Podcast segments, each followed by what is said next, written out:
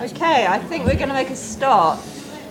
Thank you very much for coming, everyone. I'm so sorry we've chosen such a small room for this event, which uh, clearly is uh, something that lots of people want to come and talk about. So, uh, apologies to those who are standing at the back. I think we are shutting the doors so that we hopefully won't get too many more uh, incomers. Um, my name's Hannah White. I'm acting director of the Institute for Government. I'm delighted you've all joined us here today for this important uh, discussion on how government can rebuild trust after the Johnson era. Um, I'm delighted that we're uh, running this event, as I said, and thank you very much to the FDA uh, for, uh, for sponsoring the event. Now, before we start, uh, just a reminder this event is on the record, so anything you say when we come to questions, and there will be questions, and we will have a roving mic. Uh, so uh, do be thinking as the panelists are speaking what you would like to ask. When we come to questions, uh, remember that uh, it's all on the record. We'll also be tweeting uh, from uh, IFG, IFG events uh, handle. So, um, I, mean, I don't think anybody needs a, uh, a reminder why we think this is an important discussion, discussion to be having. Boris Johnson's tenure as Prime Minister was marked by a series of ethical scandals, which ultimately led to the resignation of, of two of his ethical advisors. But and, and ultimately the down, downfall of his government. Liz Truss has put a lot of emphasis on her own judgment, uh, her ability to tell the difference between right and wrong, and downplayed the importance of institutions, advisors, and rules uh, that have been put in place to help guide governments uh, in the past. Uh, but that approach has obviously come under some uh, pressure uh, in recent days, particularly in relation to the mini budget.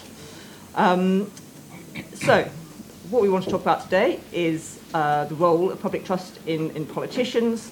Uh, it's probably as low as it has ever been. So, what should this government do to rebuild trust in its administration uh, and in the programme of, of government that it wants to take forward? Um, do we think that personal judgment is enough, uh, or what uh, steps can be taken to, to, to bolster that and to give uh, the people, the public, the markets, confidence in, in government. I'm really delighted to have a fantastic panel here today to discuss these uh, issues. We have Sir Jeremy Wright, who of course uh, needs no introduction, former minister and current member of the Committee on Standards in Public Life. Uh, we have uh, far end Dave Penman, uh, who is General Secretary of the FDA, uh, Daniel Bruce, Chief Executive of Transparency International UK, Susan Hawley, who's Executive Director of Spotlight on Corruption, and my colleague uh, Tim Durrant, who's an Associate Director at the IFG and uh, leads all our work on, on ministers and standards in government. So I'm going to begin by putting some questions to the panel, uh, then we'll uh, have some discussion, I'll put some uh, further discussion points, and then we'll come to you for questions from the floor.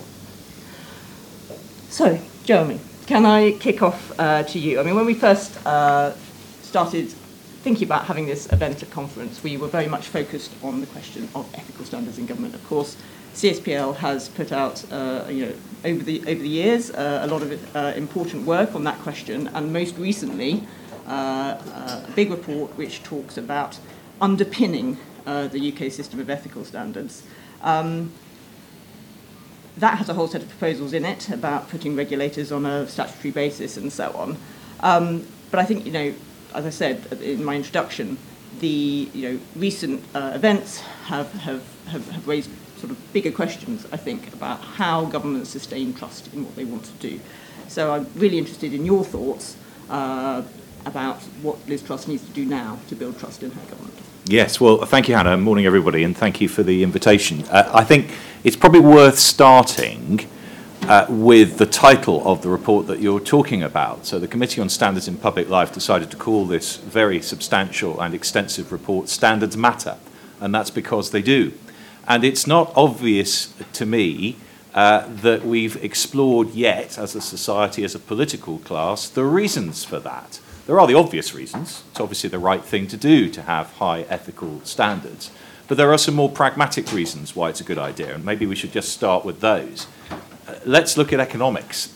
Uh, at the moment, the UK attracts a good deal of inward investment because those who are investing think that their money will be safe in the UK because the UK government holds high standards The UK business community operates to high standards, and that underpins the confidence of inward investors to bring money into the UK economy.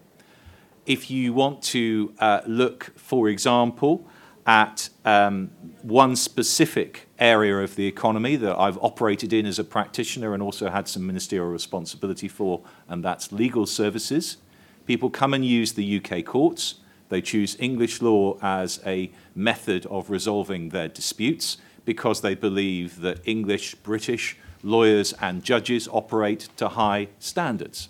So our legal services sector does well, and it does do well, largely because there is a widespread belief that it operates very high standards, and therefore it's a sensible place to come and litigate your disputes. So those things are important. But there's also a question of policy effectiveness, isn't there? We've just lived through two years in which we have conclusively demonstrated that the population who are being asked to do really difficult things when it comes to COVID restrictions need to believe that the government is operating to high standards in order to be confident that they should carry on doing those things when asked to. So standards matter sometimes, not just in economic terms, but they matter in terms of policy effectiveness. Because if you're asking people to do difficult things, they've got to believe you're doing it for the right reasons and with the right motivation, or they may not be prepared to do them and we are governed by consent more than we realize in this country. So it's important that people accept and acknowledge the government's motivation for what it does. Standards matter there too. And it's worth also perhaps saying something about political peril. So there are various things that, politi- that politicians, and particularly politicians in government, are worried about. They are, of course, worried about making bad decisions and under a hail of well informed criticism being forced to change those decisions. I can't think of any immediate contemporary examples. I'm sure there are some. But, um, but there are also those moments of political peril where what you're really worried about is whether the public are changing the view they have of you, whether the public are starting to form a different impression than the one you would like them to have, and whether you want to go back to the major days of sleaze and cash for questions through the Bernie Ecclestone affair for Tony Blair through MPs' expenses, all the way through to Partygate, you can see that those moments of political peril exist when people's view of you starts to change. And that is essentially a standards question, too. It's whether or not people believe that you are operating to the right standards and ethical principles. So there is every reason for politicians and for governments to be concerned about standards. So the next question is well, what do you do about it if you want to maintain high standards or improve them? And it seems to me the first thing you should recognize is that the architecture that surrounds standards in this country, the standards uh, of public life, the pr- seven principles of public life, which I shall now impeccably recite, which are uh, honesty, objectivity, uh, selflessness, uh, integrity, accountability, leadership, and another one, and they are so important that people have, as you can tell, internalized them and understood them and remember them. And because they know what they have to do and the framework in which they have to operate, that is a huge asset, I think, to our standards landscape. So every so often, the Committee on Standards in Public Life is asked to think about changing those principles, adding one, taking one away. And we've never done so, and largely because we think it's important that that well known architecture uh, retains its well knownness so that everybody understands the framework in which they're supposed to operate. But um, when you come to specifics, I'll just say one thing uh, and then stop about the independent advisor on ministerial standards, because that is a fundamental part of the conversation I think we're, we're going to have here. And the reason that this post matters, and the reason that I fervently hope the new Prime Minister will appoint one, is not only is it important to have another pair of eyes on these standards questions, and I'm not for a moment doubting the ability of any individual Prime Minister to know what's right and wrong, but sometimes when you're very close to a decision, you are not best placed to observe its ethical ramifications, and sometimes it helps to have somebody else whose advice you can rely on to help with those judgments. So I think it's an asset in decision making. I also think, let's be cynical about it for a moment, it's quite a useful piece of insulation for a Prime Minister. If the independent advisor on ministerial standards says it's okay and you're doing it, then you have the perfect comeback to an interviewer who says, Why on earth would you do such a thing? You can say, Well, the independent advisor has said it's okay. So there is a reason to have an independent advisor as long as you're doing the right things in the right way, because they help to provide Uh, support for the logic of your decision making. But several things we think as a committee, and I think certainly need to change in the way in which that independent advisor operates. First of all, it is absolutely vital, because independent is in the title, that the method of appointment of the independent advisor is beyond reproach.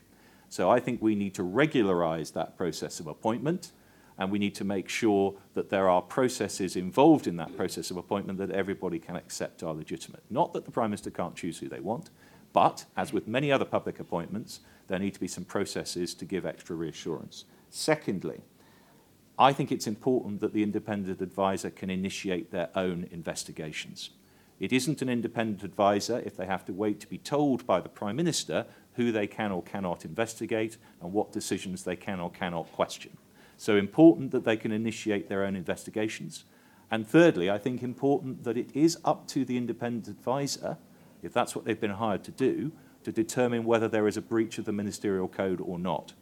The Prime Minister drafts the ministerial code, and the Prime Minister does now and must continue, in my view, to have the final choice and the final say on what the sanction should be if the ministerial code is broken, because it can't be for an unelected independent advisor to decide who sits around a cabinet table or who sits in ministerial office.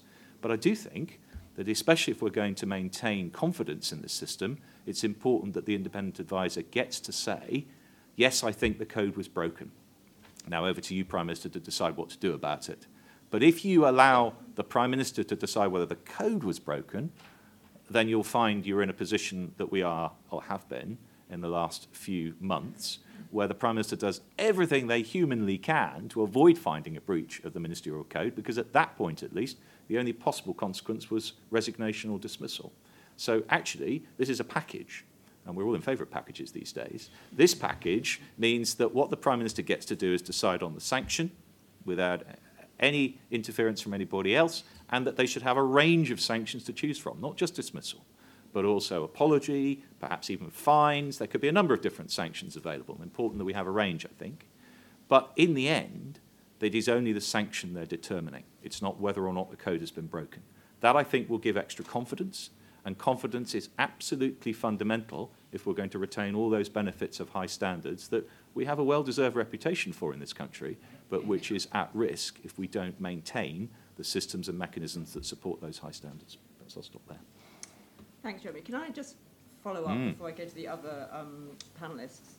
and ask you to sort of extrapolate uh, your, your remarks about the importance of institutions uh, and, uh, and independent institutions in the, in the sort of squarely ethical personal behaviour space into government more generally? Because I think that that's, the, that's one of the questions which has arisen uh, in recent days is how can government ensure that, uh, that, that it makes the right use of institutions and independence to enable it to pursue what it wants to do, uh, but to ensure that markets, the public has confidence in that. Mm. Well, part of this is about transparency, and transparency is vital if you want people to have confidence that you're behaving in the right way. And part of it is about setting up the structures around you that support good ethical decision making.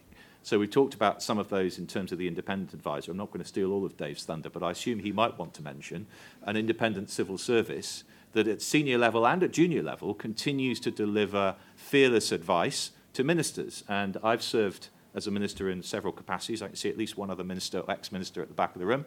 And we've all had advice from civil servants.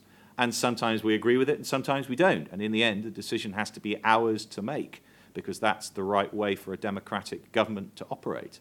But to try and constrain the way in which the advice is delivered or to try and scare civil servants into the thought that they shouldn't say what they think is not going to improve the quality of decision making and it's not going to improve people's confidence that you're operating to the highest ethical standards. So some of this, I think, is about the superstructure around you as a political decision maker.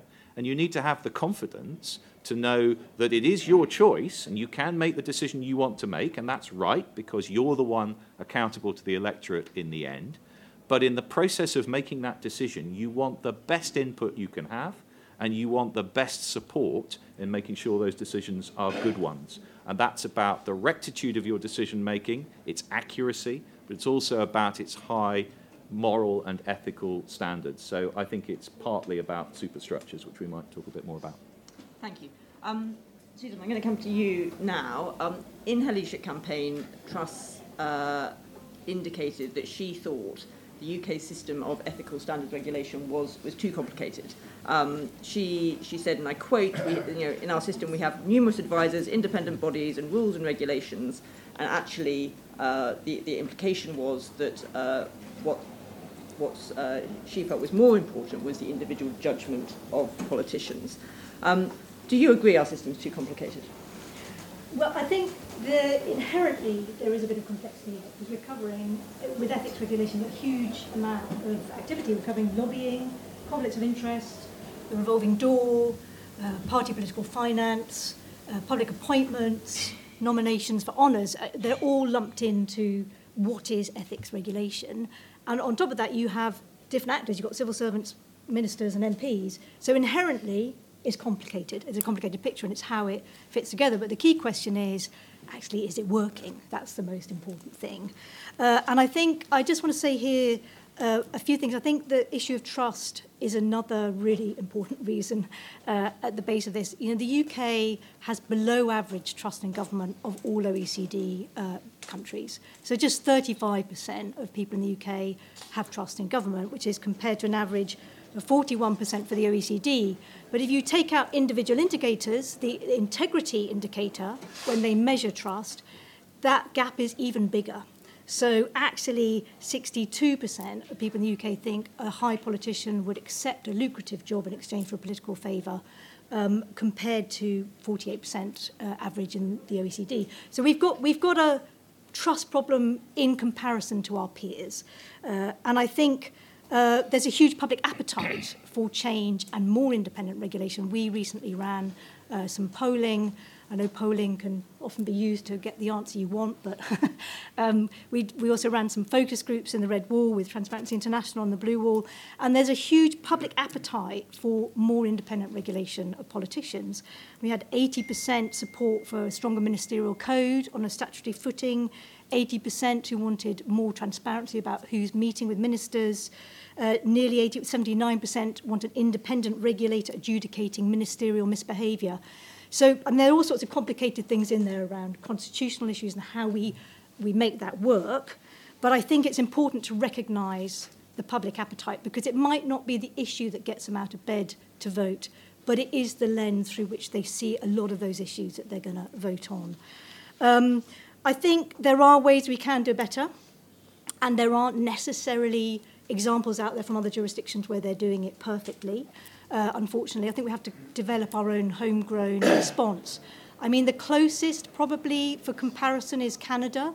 Canada has some really interesting uh, independent regulators, uh, conflicts of interest and, and, and ethics commissioner. They have um, regulators on a statutory footing.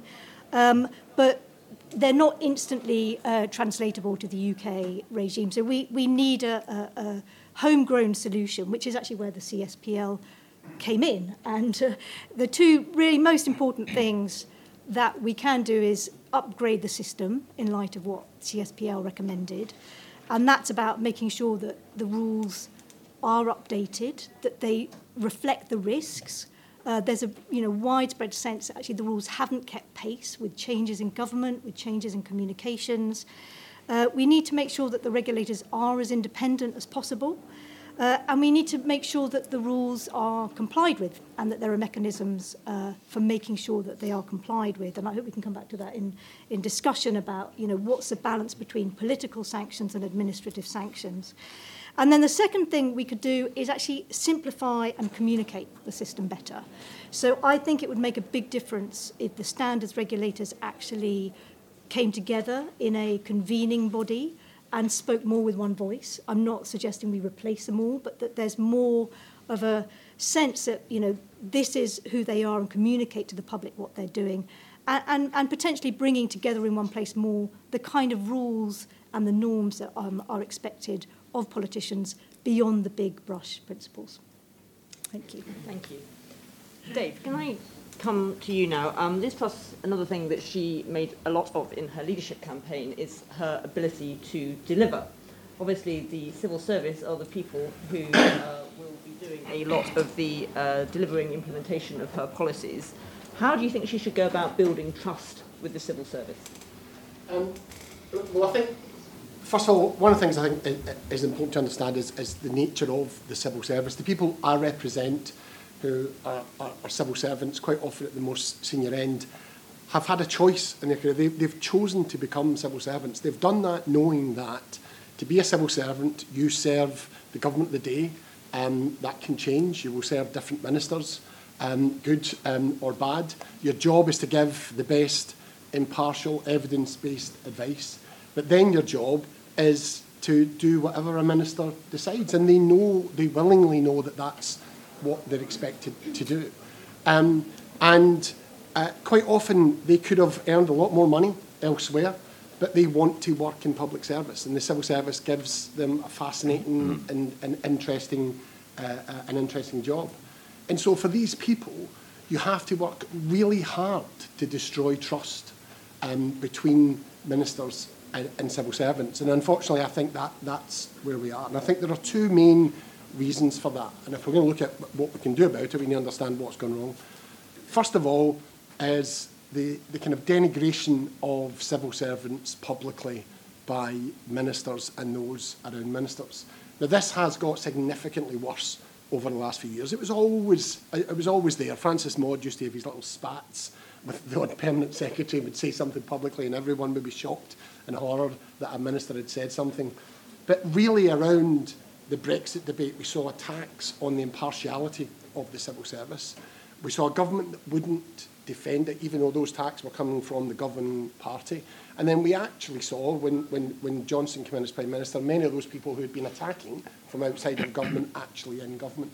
And we've seen everything from you know, the notes on desks um, uh, uh, from Jacob Rees-Mogg about home working to the shit list that appeared on the, the, the front page of the Sunday Telegraph naming permanent secretaries that were, that were going to be sacked.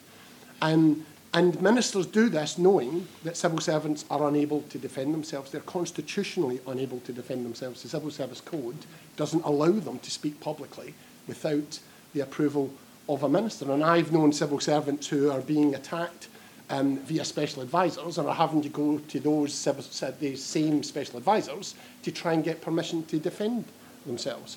So I think that the first thing government could do about rebuilding trust is stop publicly attacking civil servants. Time and again, civil servants say to me, I'm tired of being thanked privately by ministers and then denigrated publicly as they play to the crowd.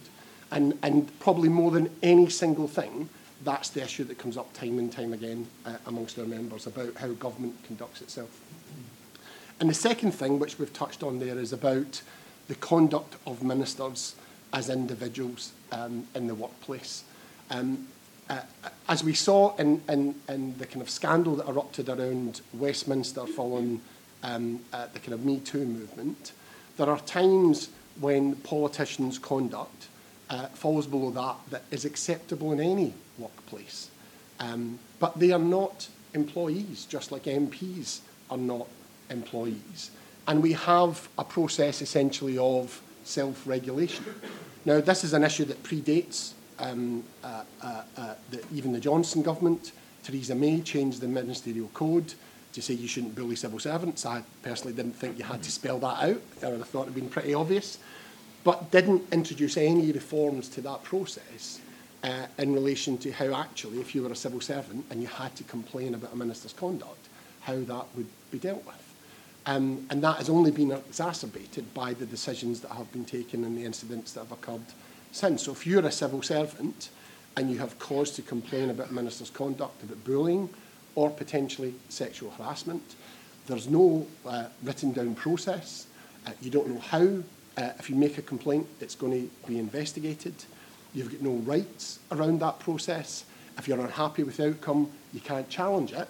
And if you were to do that today, there wouldn't even be anyone in charge of an investigation. And Simon Case, the Cabinet Secretary, made clear in evidence earlier this summer um, uh, to PACAC that, that it's not appropriate for civil servants to be conducting those sorts of investigations, yet we don't even have an independent advisor. And I have found myself in a position where I've had to advise a civil servant who wanted to make a complaint about sexual harassment against the minister that I had no confidence that actually that would be dealt with appropriate and, and the best way of dealing with it would be to raise a complaint.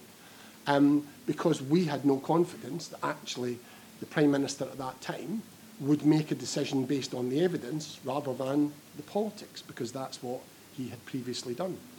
So I think the two things that we really need to see if we're going to rebuild trust with those people who desperately want that trust and desperately want to serve any government um, is to stop attacking them and introduce the sort of independent and transparent process that the Committee for Standards in Public Life had talked about and has been introduced elsewhere. The Scottish Government have introduced a system following the events around the former First Minister and following a parliamentary and independent inquiry. They've introduced a process where if a complaint's raised about a minister's conduct, it is investigated and determined entirely independently. Yet the First Minister still retains the right, um, similar to the, the, the Prime Minister does here under the Ministerial Code, about what a sanction would be. But all of that is determined independently. So stop attacking them and introduce a system of external independent regulation around conduct. Thanks very much, Dave. So Daniel, I mean, all the panelists so far have mentioned this word transparency. Uh, Jeremy's talked about, you know, the theory of why transparency is important. Uh, Susan's talked about how the public value transparency. Dave's talked about the importance of transparency in systems in government.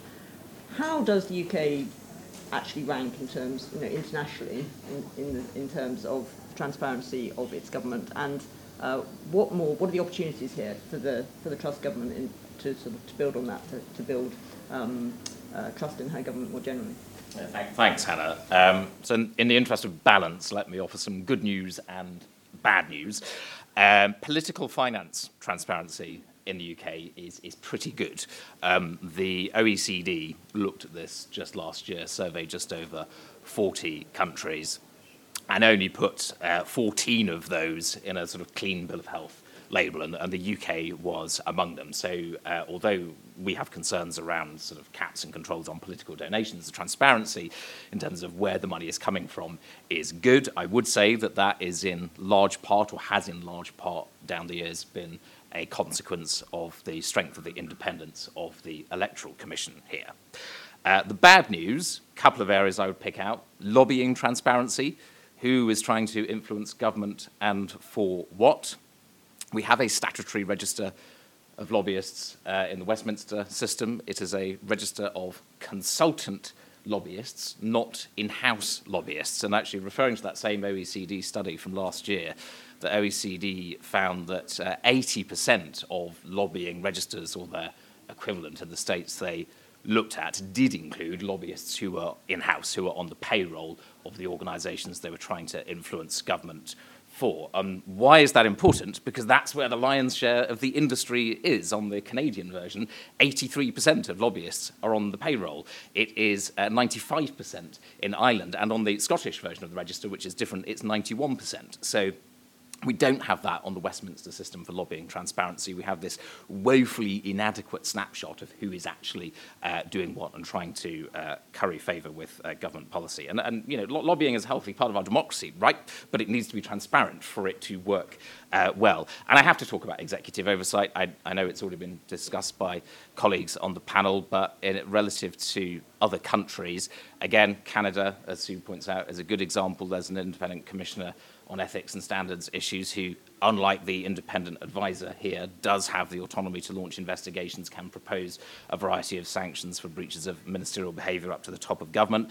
Across Europe, France, Latvia, Lithuania, um, according to Transparency International's assessment, all have stronger mechanisms of public accountability at the highest levels of government than we have in the UK. And quite simply, that is because their systems ensure that ministers, and right up to the top of government, have to abide by the same set of rules and obligations as all other parliamentarians and civil servants, and that there is a common statutory regulatory framework uh, across all of those groups where you have uh, independent uh, regulated bodies able to propose sanctions in Latvia anywhere from you know, small fines or dismissal up to proceedings that can actually lead to prison sentences for the most egregious breaches.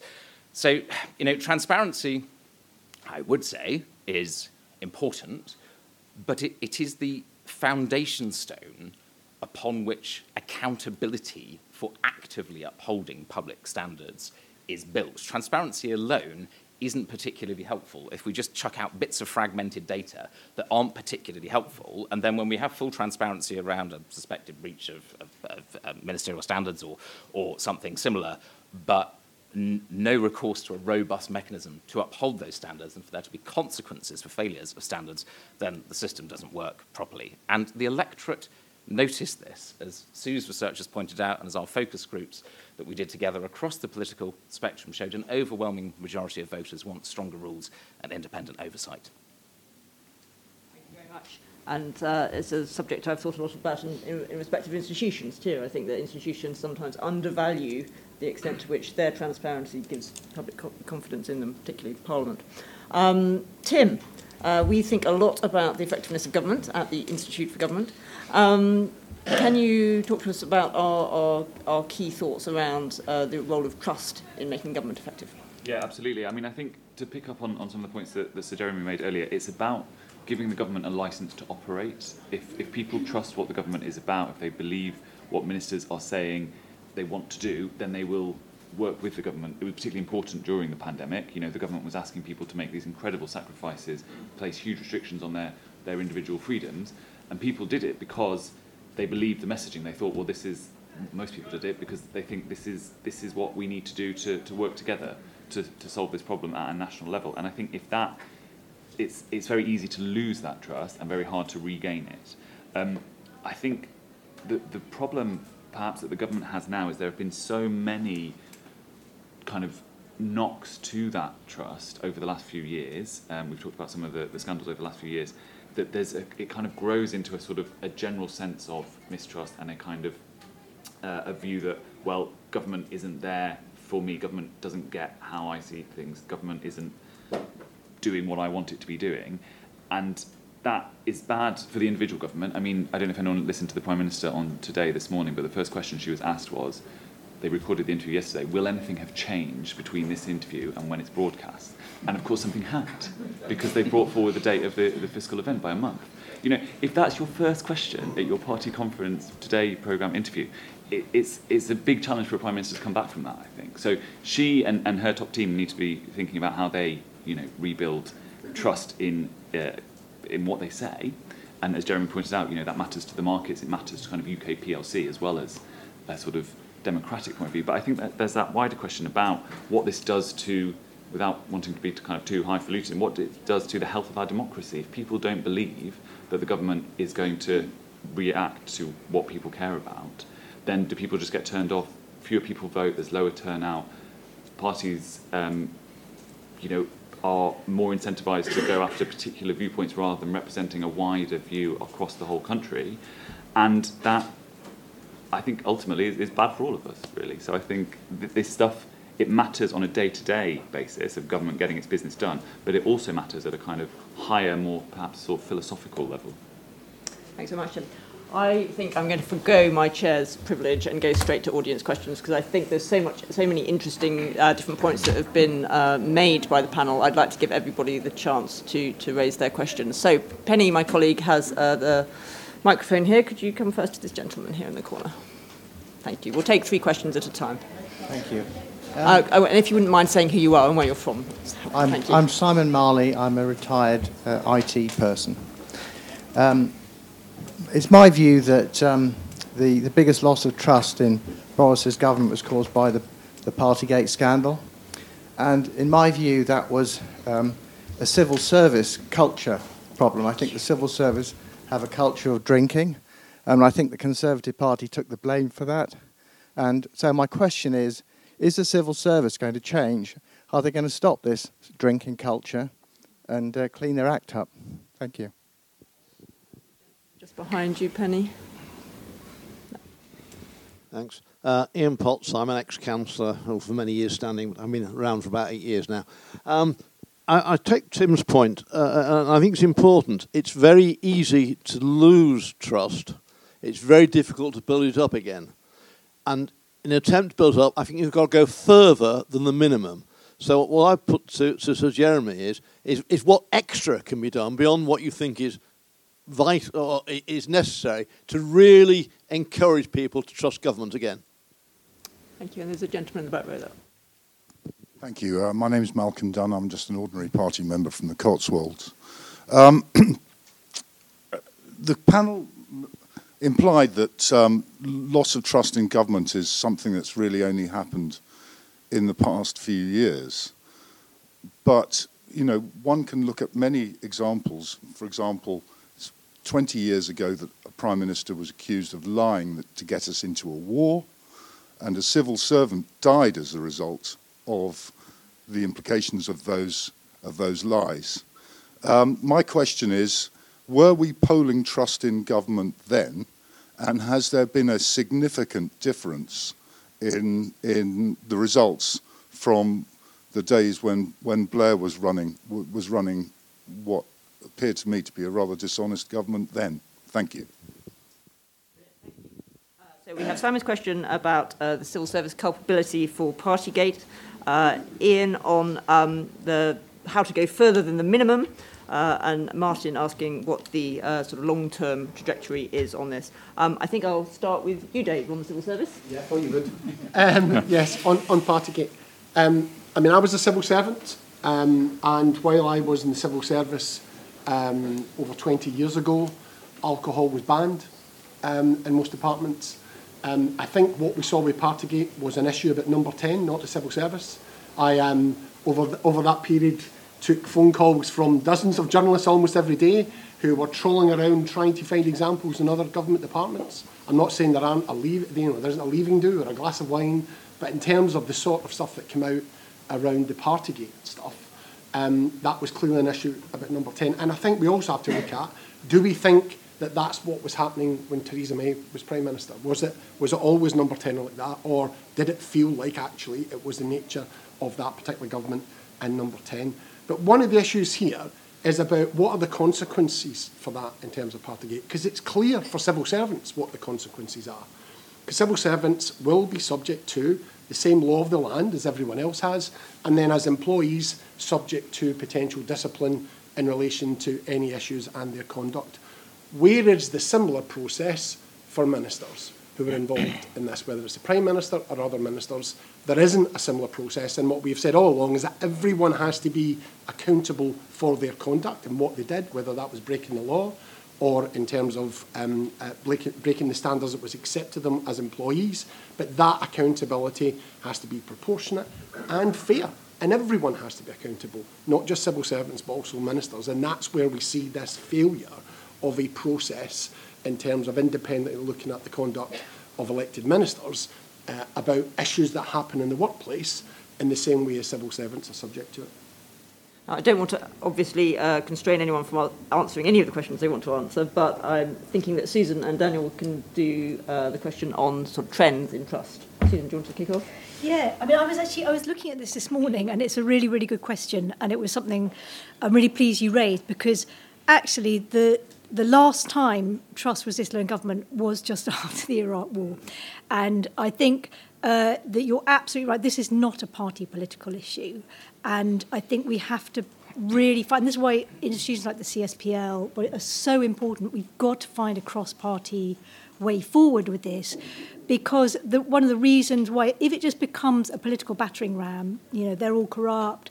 You know basically most ordinary people don't think that. They think is all politicians are corrupt it doesn't it's not just the conservative it's all politicians and you undermine trust in politicians even further uh, so it, it's a real issue and that's why we have to find some kind of way to move beyond that kind of weaponizing of, of corruption um, and, and I think the Blair years were a really, really good example where people think, no, that, you know, they're not going to be any different. You know, that's what happened. Uh, you know, we had, a, you know, an illegal war, and like you say, the, you know, lies about you know, weapons of mass destruction.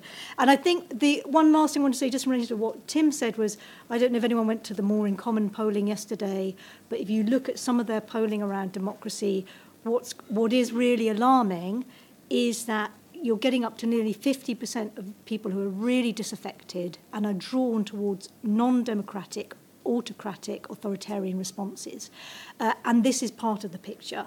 Uh, so we have to find some way forward, which maybe cuts into having ambitious responses. But yeah, yeah. Well, quickly on the last two two points, really on on on the trust issue and and what has happened in the past. I also think it's worth bringing to mind the uh, cash for questions saga back in uh, John Major's government.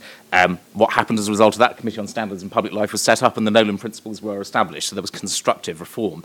Um, the same is true after the MP's expenses scandal. Changes were brought forward. I think what has been rather challenging about recent times, and particularly the Johnson administration, is that the opposite has been true. Uh, I was. Uh, shared in probably what was a, a, degree of frustration from members of the CSPL two days after they launched Standards Matter 2, well, the day it launched, government said it would respond in due course to this very sensible seminal report. Two days later, we had the Owen Paterson vote in the House of Commons, and suddenly there was a sense of urgency that we had to completely reform the MP's standards regime, which the CSPL had been found to be one of the stronger elements of the standards regime um, already. So there, there, are some differences that I think are worth, worth, uh, worth pulling out there. And on the, the gentleman's point here on going further than the minimum, that is absolutely necessary in our view. You can't look at all of the recommendations from CSPL, from the Boardman Review, as a kind of smorgasbord of things that you might want to pick off and put on your plate for reform. Good example for me of that is that the latest version of the Ministerial Code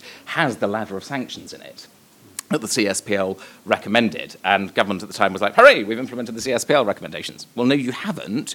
You've implemented one of the 34. You have to do all of them um, for it to work. Jeremy, I imagine you have um, thoughts on all those questions. I'm particularly interested, though, in, in your thoughts on the, the question around the civil service, um, from your experience having worked, mm. worked with the civil service and, and, and Dave's uh, response to that. Yeah, uh, um, on, on that one, um, uh, I think Dave is broadly right. I, I didn't come across a huge culture of drinking in the civil service, I have to say, when I was a minister, and I was a minister in three different government departments. Um, but uh, every profession, every trade where you're under pressure has some people who drink too much to cope with the pressure, and therefore it would be foolish to suggest that there aren't some civil servants who drink too much. There are frankly some politicians who drink too much as well, and that includes ministers who are making decisions, not I hope while they're making decisions.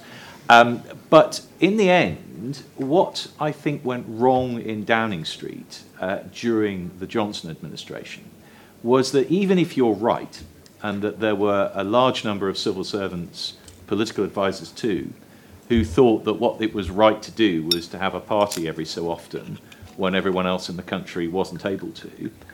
I think you have to ask would they have done that if they believed that the Prime Minister fundamentally disapproved of that kind of behaviour?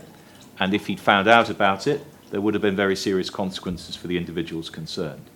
And I rather suspect the answer to that is no, they didn't think that which is why they felt able to do it. And therefore, in the end, everybody's accountable for their own actions, but leadership has a responsibility for setting the tone. And the tone that was set was the wrong tone. And that, I think, led to some of the behaviour being permitted that really shouldn't have been permitted. Now, you can, I think, allocate some responsibility to senior civil servants for that, um, and I'm sure Dave wouldn't suggest otherwise, but also, I'm afraid, to political leadership that has to set the tone. Um, on the question Mr. Potts asked about whether you go beyond what's necessary, I, I completely with Daniel on this. I, I think it is necessary to do more than the minimum, and it's certainly necessary to put in place the whole package of measures that are proposed to you as a package. And that's why I said earlier, what the CSPL did was say to the Prime Minister, to the government, look, we think you can improve and enhance the ministerial code and the superstructure that exists around it and there are some benefits to you in that as well as to some uh, as well as some constraints. But you've got to have both. And if you want the right to decide not just that a breach of the ministerial code automatically means you've got to lose a minister regardless of how serious or how trivial that breach might be and we didn't think that was sensible because there are some less serious breaches of the ministerial code that really shouldn't result in resignation. And you avoid as i say prime ministers tying themselves in knots trying to avoid saying there was a breach of the ministerial code at all when there clearly was, because they knew that the only consequence that could follow would be the loss of a minister they didn't want to lose.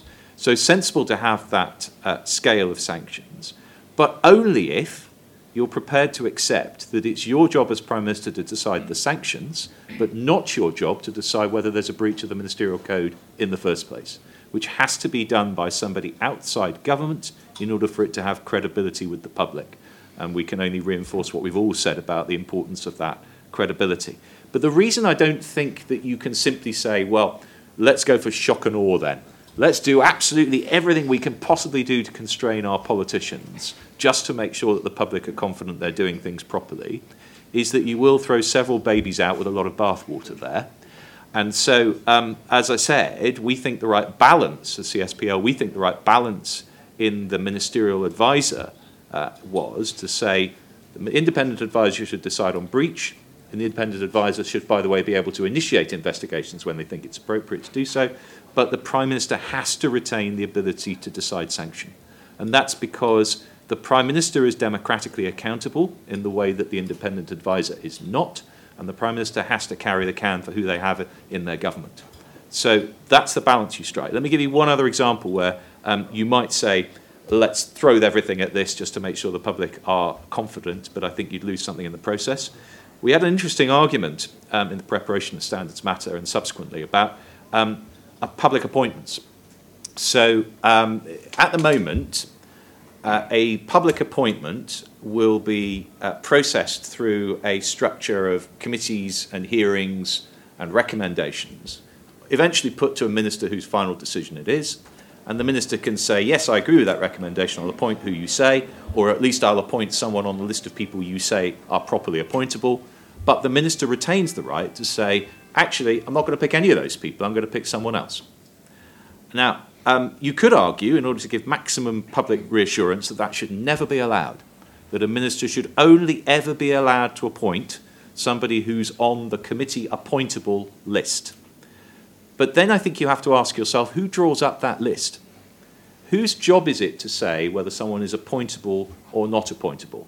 And the answer is it's not someone who's democratically accountable to you as the public. The politicians are democratically accountable for the choices that they take. And therefore, this is really a question of where power in a democratic society ought to lie. And it ought, in my judgment, to lie with the people who are democratically accountable for its exercise.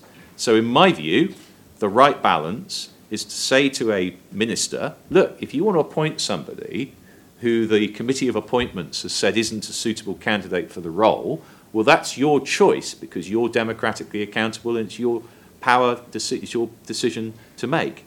But you're going to have to explain yourself. And that means you're going to have to go before a select committee and you're going to have to explain why you chose to reject the recommendation uh, of a series of people who the committee thought was appointable and went for somebody else entirely. Um, so, accountability, transparency, all of those things have to be present. But we also, I think, in these judgments have to remember where power needs to lie in the end. And power in the end needs to lie with the people who are accountable for its exercise, not with people who are not. And that includes civil servants, who aren't asking for it, by the way, and it includes those who serve on perfectly reasonably and rationally and productively serve on committee structures whose job it is to point to recommend appointments to ministers. But they are recommending, they are not deciding. And I think that's the right balance in a democracy. Tim. I just wanted to pick up on a, a couple of points that, that were raised there, and, and I completely agree with what Jeremy is saying about, you know, it, it, the, the, the power has to reside with the democratically elected, and, and I don't think anyone in this debate is suggesting otherwise. I think you know everyone agrees that that's how we want our, our democracy to continue to function. Um, I also want to kind of reiterate what Jeremy was saying about the baby in the bathwater. There are so many incremental changes that can be made in this space, and actually, yes, the the the updated ministerial code, which set out the fact that there is a range of sanctions available, that was a step forward. We should welcome that. We should celebrate that. That is a good thing, but that isn't enough. You can keep going. You can do more. I think in the UK we have a we have a habit of kind of perhaps tearing our hair out and saying, "Isn't it all awful? Aren't we bad at this?" Actually, as Sue said, there aren't that many countries around the world that have got a better idea of how to do this. You know, we there are strengths and weaknesses in the UK system, and we should be proud of the fact that we, at least in theory, have the independent advisor role.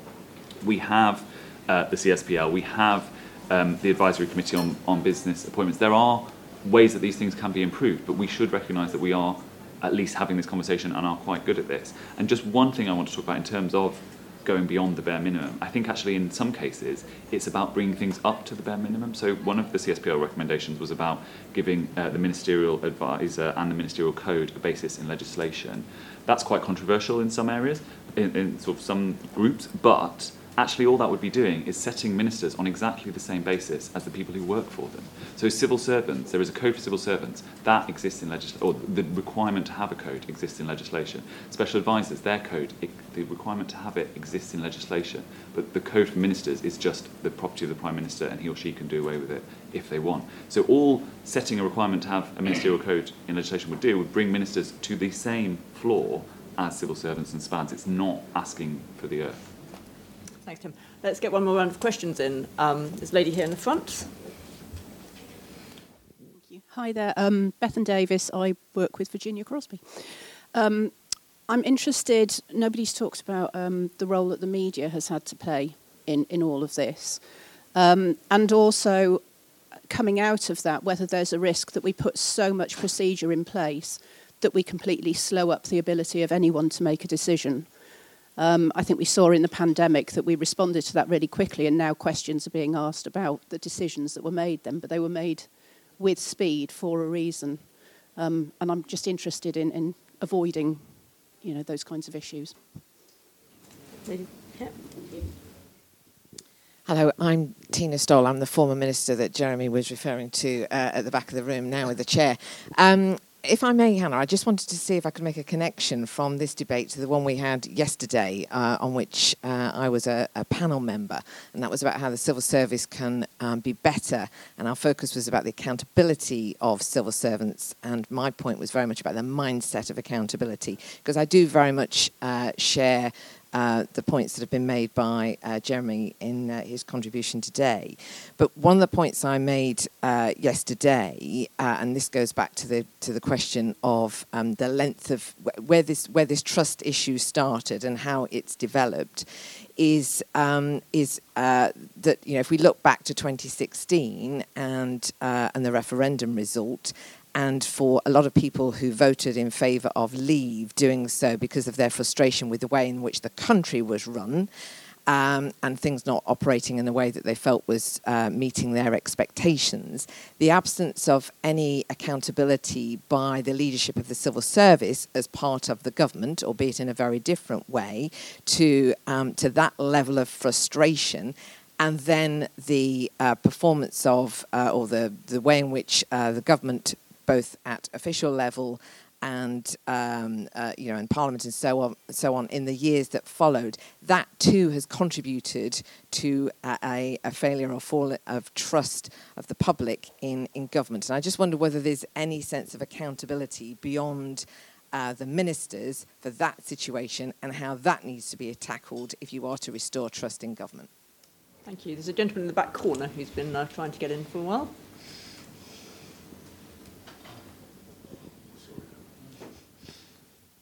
Uh, thank you. Peter Munro, Transparency International.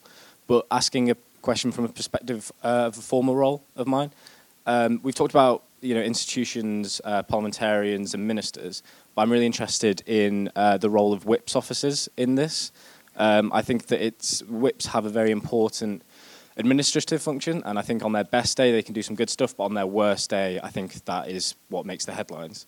Um, so just keen to get any thoughts from panelists on whips officers in this discussion. And we'll just take one last one at the back now. Hi, I've just got a question about uh, Liz Truss's, sorry, Paul Seddon, BBC News. Um, Liz Truss's decision, or seeming decision, uh, not to appoint an independent advisor on ministerial interests. Um, what, what, does this say about Liz Truss and what does it mean for the government? Um, I'm interested in Jeremy's view on this in particular. Thank you. So we've got four questions there. Bethan on the role of the media, uh, Baroness Stowell on uh, the civil service um, accountability for loss of trust in government, uh, Peter's question on the role of the Whip's office, and uh, the question which uh, we, we've been uh, discussing a little bit already on uh, the uh, advisor, uh, advisor on ministerial interests. Um, Jeremy, do you want to kick off?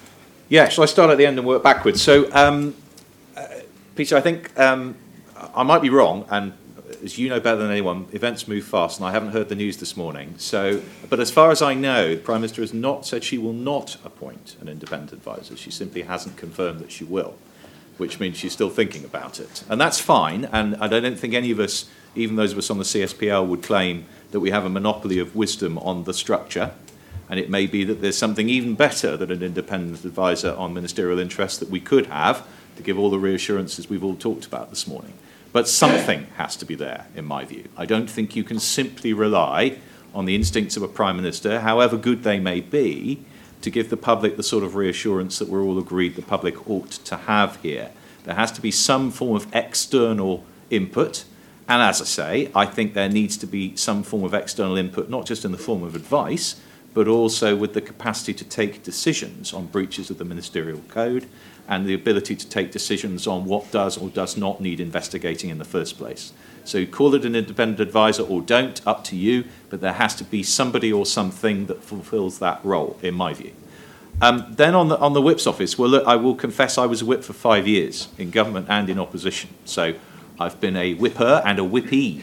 And, um, and, and I'll, I'll simply say this look, I mean, there's, there's an awful lot of mythology about whips, uh, and awful lot of uh, talk about the dark arts that, of course, the Whip's office fully encourages because um, it, it helps them in their work. But I don't think there are very many dark arts, actually. And I can only say how I did the job. I don't know how others do it. But I found that actually pinning your colleagues up against the wall and threatening them with the end of their career rarely worked, actually.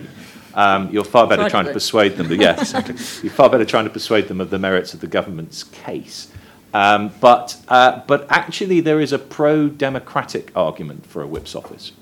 And it's this um, every one of my parliamentary colleagues will have days when they believe that they've been elected by their electorates in their constituency because of who they are. They're all wrong. There is a tiny minority of the votes any of us gets which are cast for us as individuals. The vast majority are cast because we were the Conservative candidate in the election and the electorate decided that they wanted a Conservative government. And therefore, we need to remember that when we arrive for our first day at Westminster and start legislating. And occasionally, some of us forget. So, the Whip's office is to gently remind you that you were elected as a Conservative on a Conservative manifesto, and the public back home will rather expect that when they voted for you, they thought you'd show up and support that manifesto. So, when it comes to manifesto promises, things the government has set out in an election campaign it was going to do, I think it's perfectly legitimate for a government in good order to maintain a mechanism which can persuade its MPs to continue to support the manifesto promises they got elected on in the first place. That's what the Whip's office should be there to do. It should go no further than that, um, but it should be there to do that. There is, by the way, and also much less well known role that the Whip's office carries out entirely privately, which is to support individuals in times of need. And you only really know if you've been on the receiving end um, what that involves, and you only really know if you've been on the receiving end just how valuable that can be. But politics is a high stress profession. We were talking about that earlier on. And not every individual copes as well as they might. And sometimes the whip's office, without publicity, because everybody wants to know what's going on in the lives of members of parliament, um, it's not always appropriate that they should. And sometimes the whip's office needs to play a role in supporting individuals in what can be a very difficult time. So um, I, am a fan of whip's offices, so long as they behave as they ought to. Um, and I think there is actually a pro democratic argument for their existence, which many people don't initially think of when they think about the role of the whips.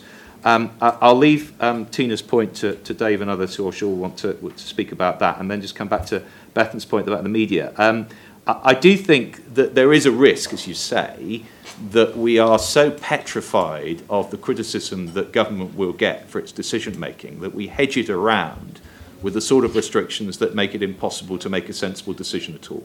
There is a risk of that. I'd say we're a very long way from it at the moment.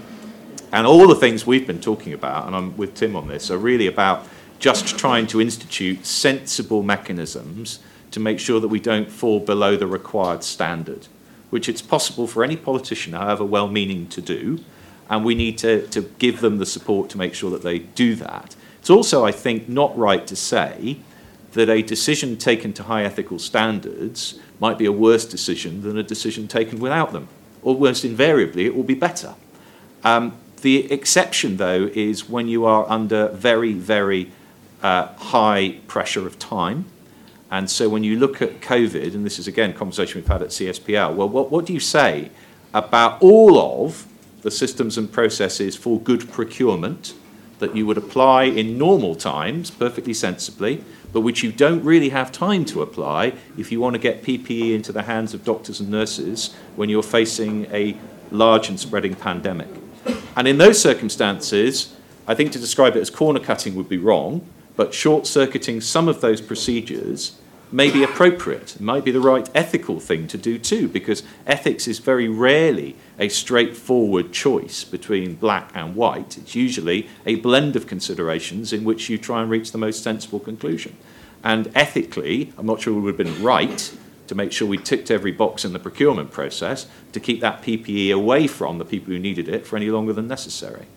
But does that mean you abandon all standards? No, of course it doesn't.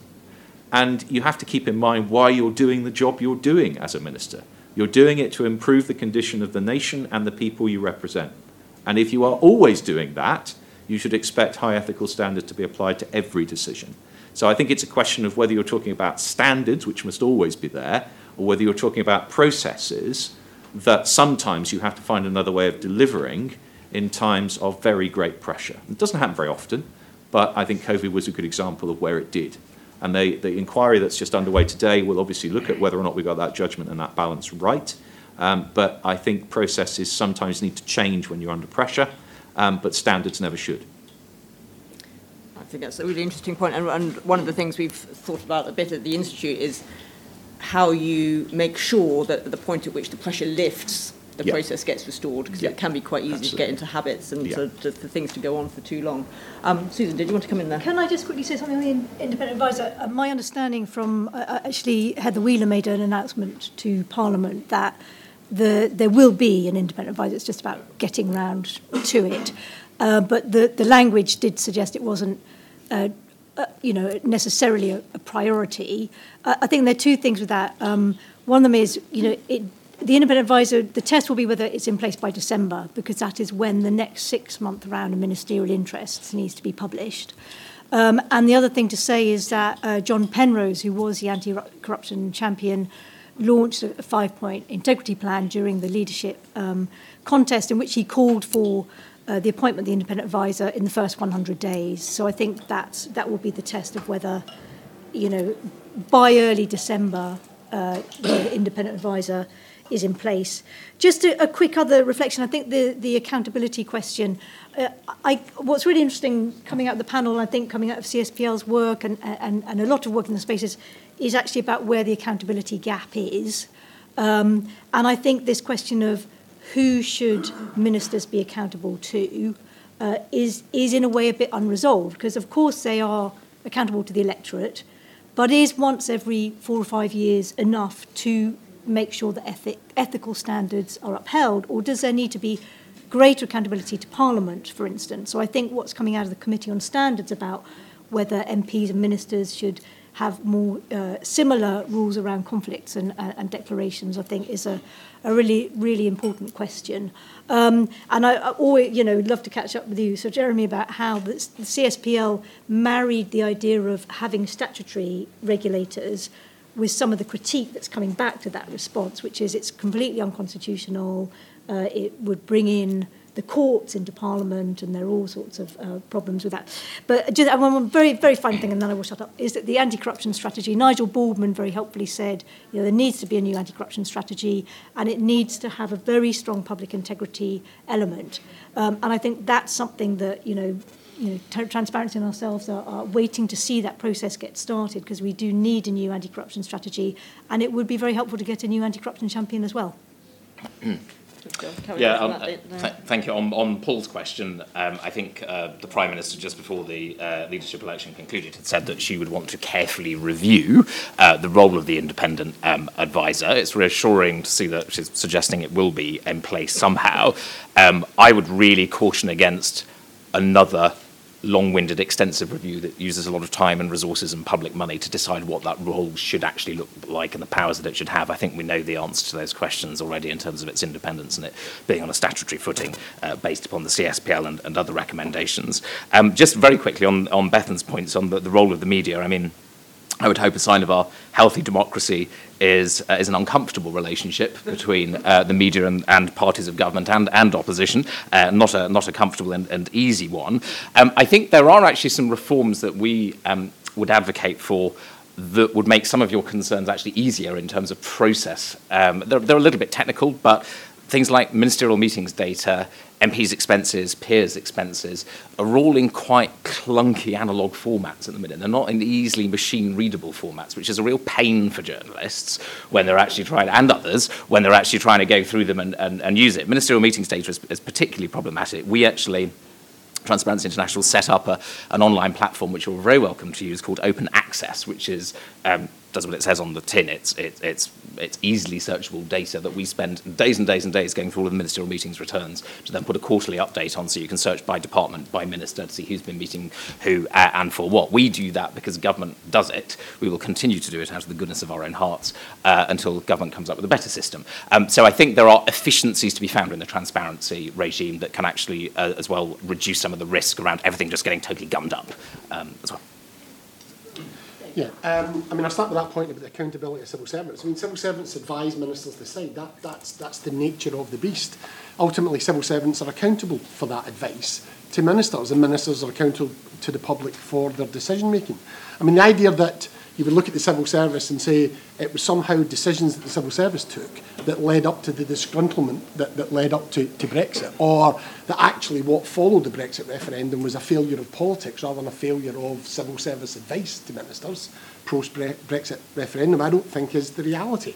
Um, uh, all of those issues that people are frustrated about are about political decisions. Now, obviously, civil servants get things wrong, because everyone gets things wrong. Um, and they're accountable for that. But I think if you're looking at those big issues, then the reality of it is it's about a series of political decisions um, going back many years and decades that have led to them.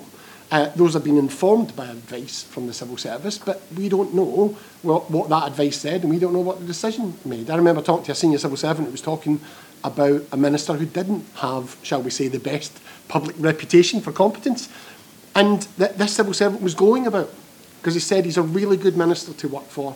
Uh, uh, he, he listens to advice, and we sit down, he's very respectful of it, he completely ignores it and makes a decision almost every single time, the reverse of what I think's right, but he provides absolute clarity around that decision. And I know exactly what his decision is, and I know what I've got to go and do, even though I fundamentally disagree with it. Now, that's the reality of our democratic system, and that's, that's the job of civil servants to advise and, and ministers to, to make decisions. But obviously, civil servants have to be accountable for that advice to ministers. I think that's where the accountability lies, rather than some kind of uh, uh, public um, trial around what civil, what civil servants done.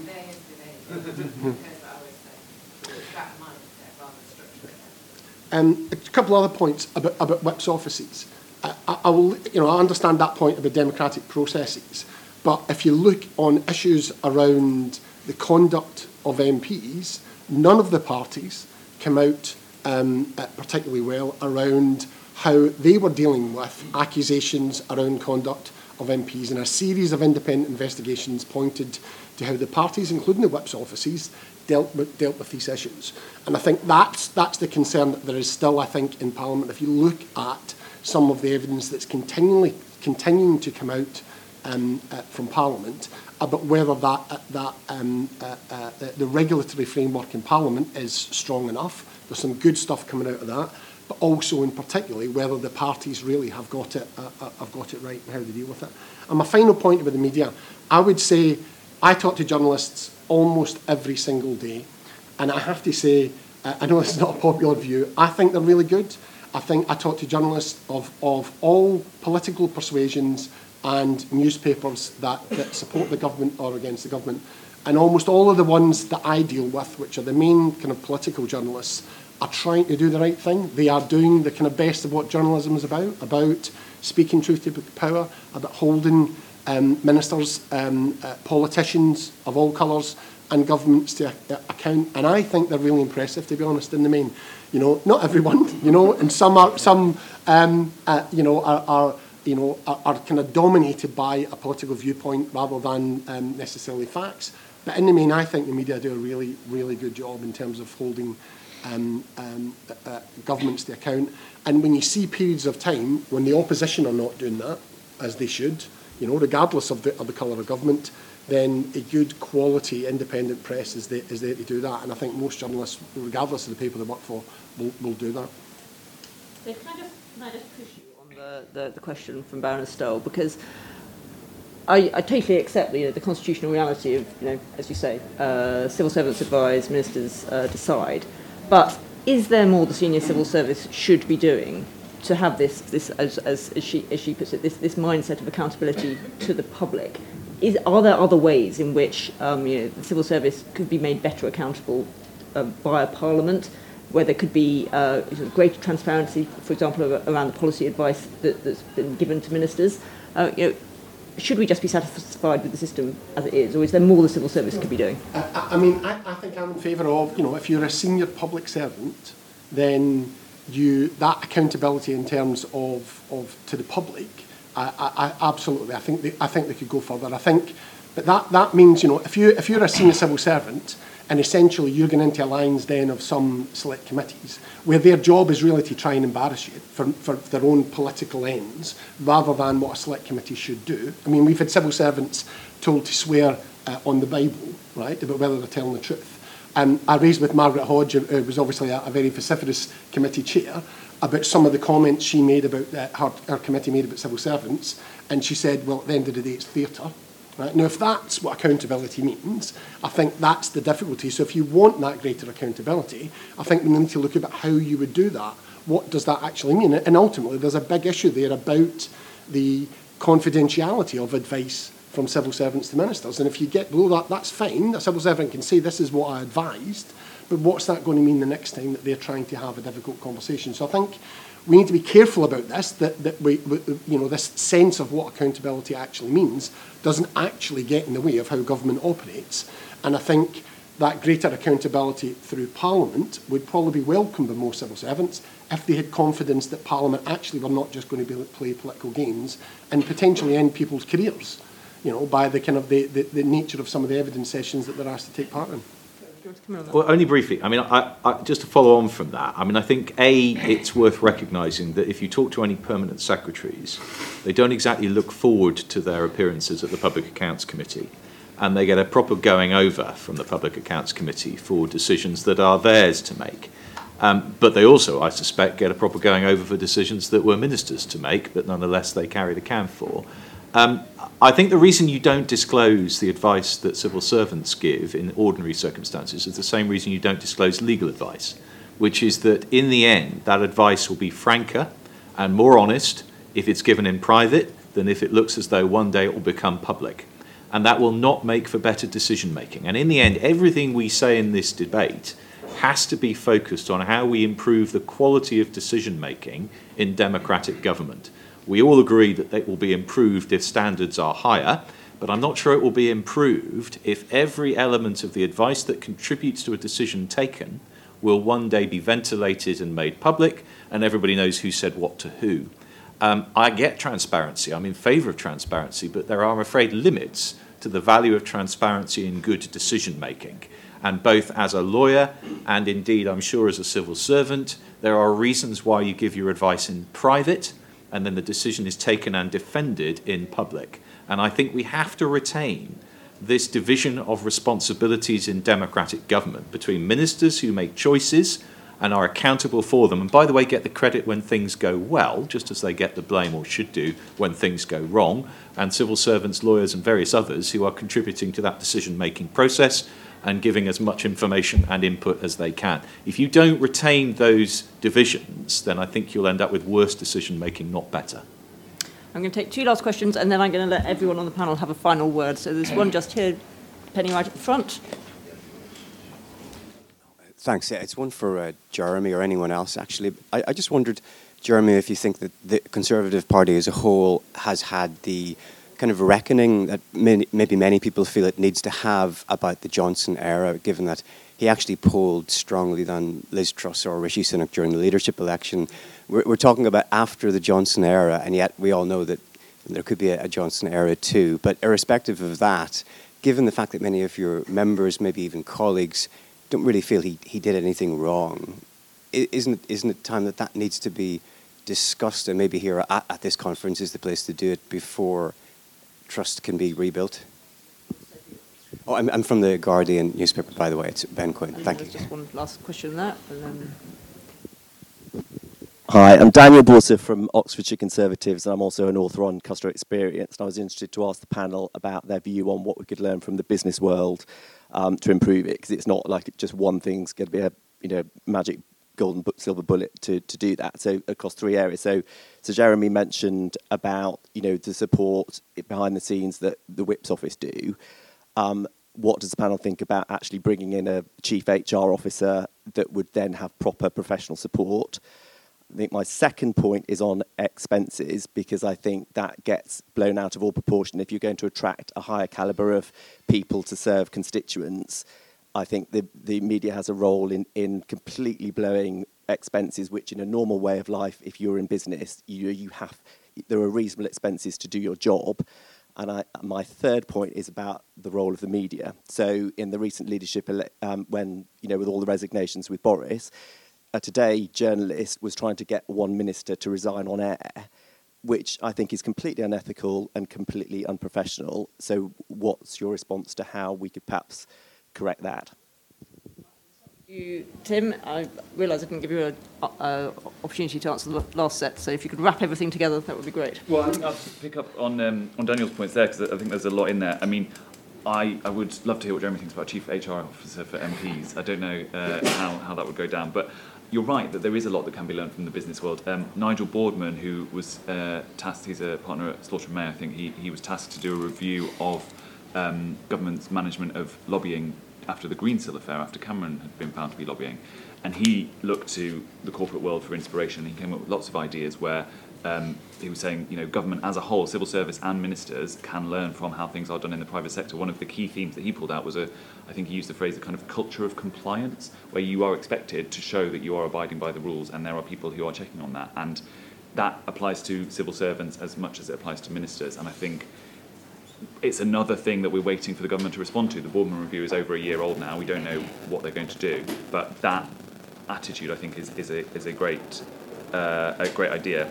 Um, I don't know, others will have thoughts on the media, but I think I was having a conversation with a couple of journalists yesterday, and they were saying how it feels like everybody in, in the political world is kind of hooked on the drama. You know, since 2016, there's just been this kind of relentless um, excitement in government and politics. And actually, I don't know how you do this, but maybe we all just need to kind of take a step back and have a deep breath and, you know, a cup of tea and just try.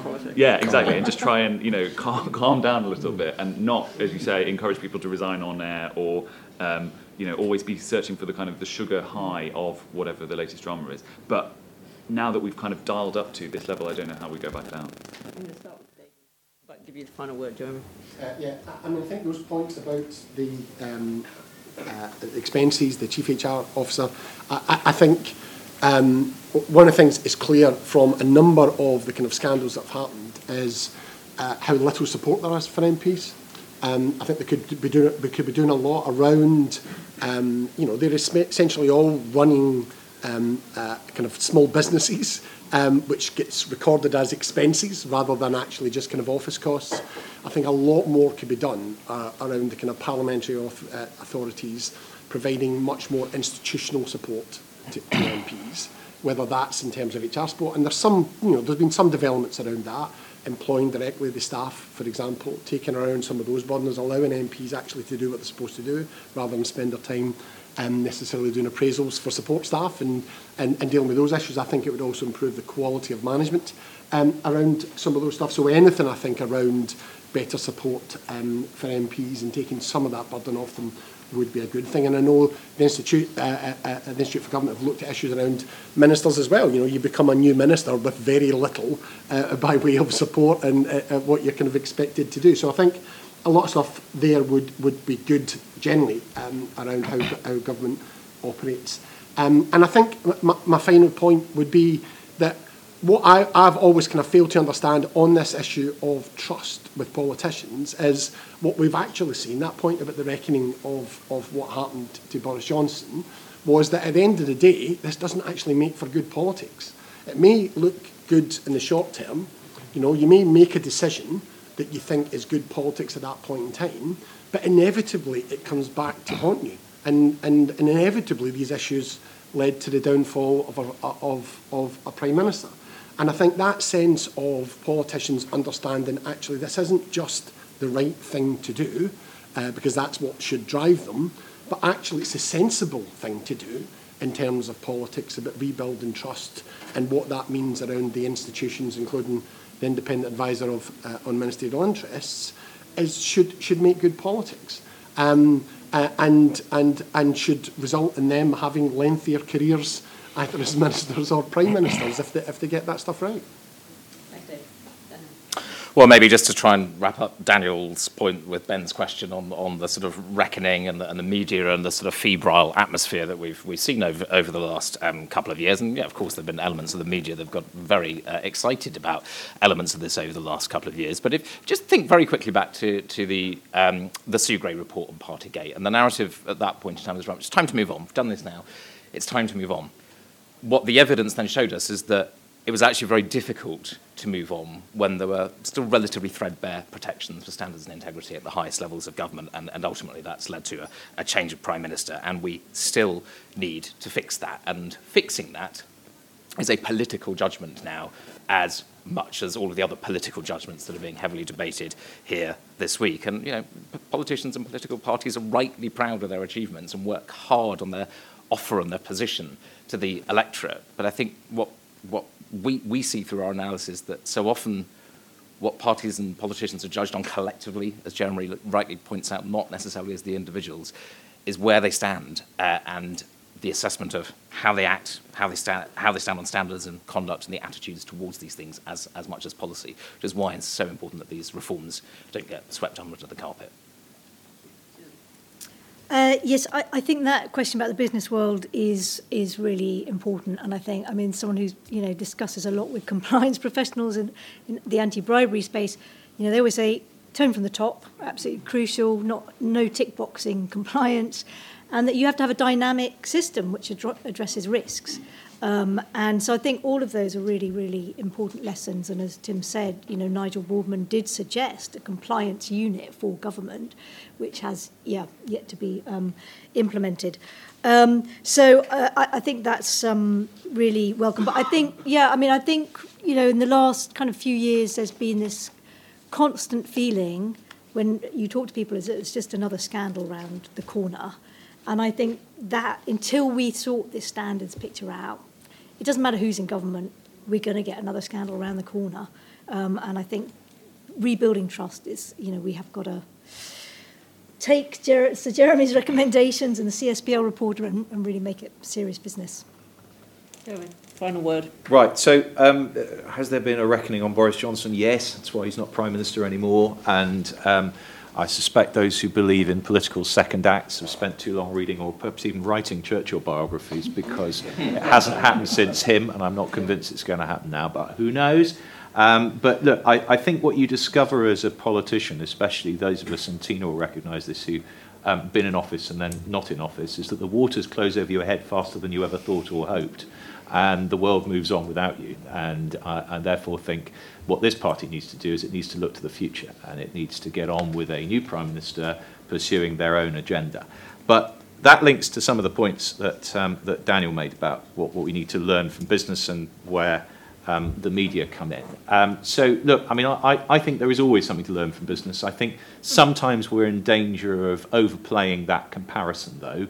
These are two different types of enterprise, actually private sector businesses and public sector governments, and you can't read across everything from one to the other. Just ask Archie Norman, who tried, and it didn't work, and there's a reason it didn't work. So you, you do need to recognise the differences, but um, if it's any comfort, it may not be. Um, the idea of an HR function for the Whip's office was tried while I was in the Whip's office, actually. Um, but we discovered that there were a number of obstacles, not the least of which was if you try and have a sort of structured career development discussion with a member of parliament, you discover that some of the factors in their career development are not entirely standardised. Let me just put it that way.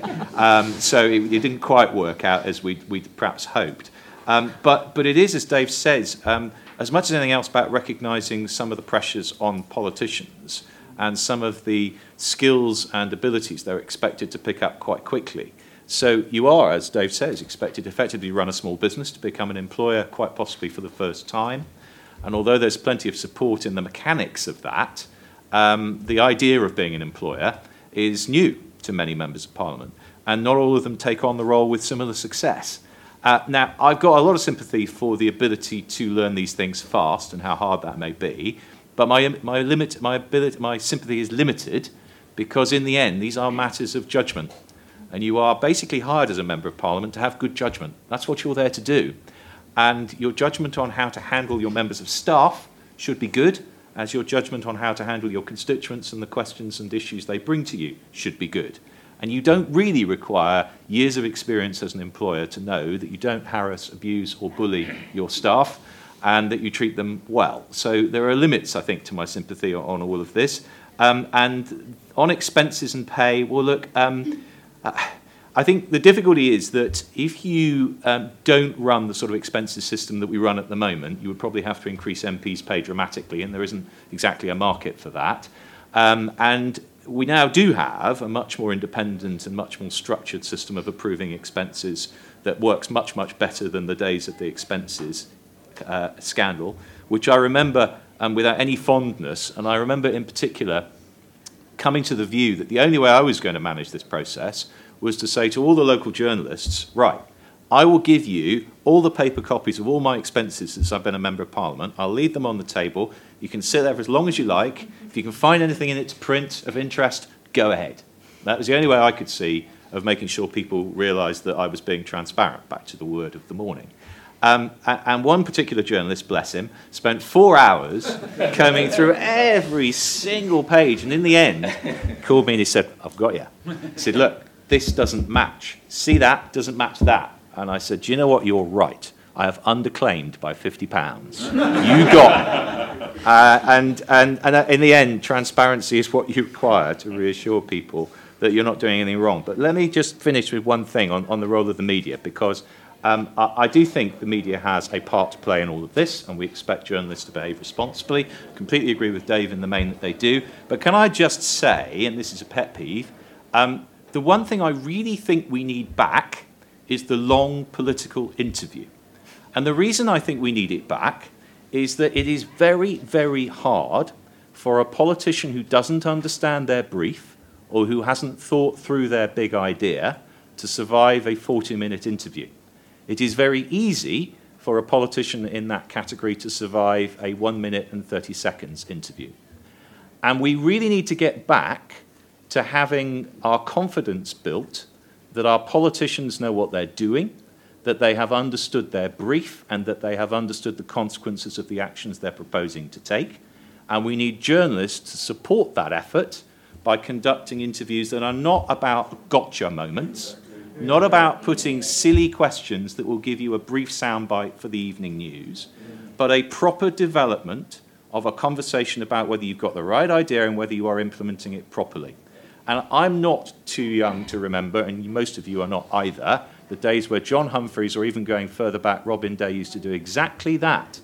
And it may be that it's not entirely coincidental that that was the last time people thought we had serious players in political office because you could see that they were, or perhaps that they weren't, based on the degree of scrutiny that they were getting. So, for the journalists in the room, I'm up for it, and I would hope many of my colleagues would be too.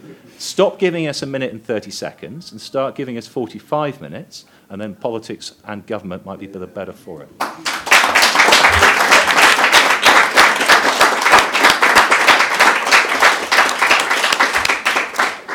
Afraid I've run over horribly. Uh, thank you all very much for coming. Thank you to the FDA for sponsoring, and I will take your round of applause as, as having already thanked the panel.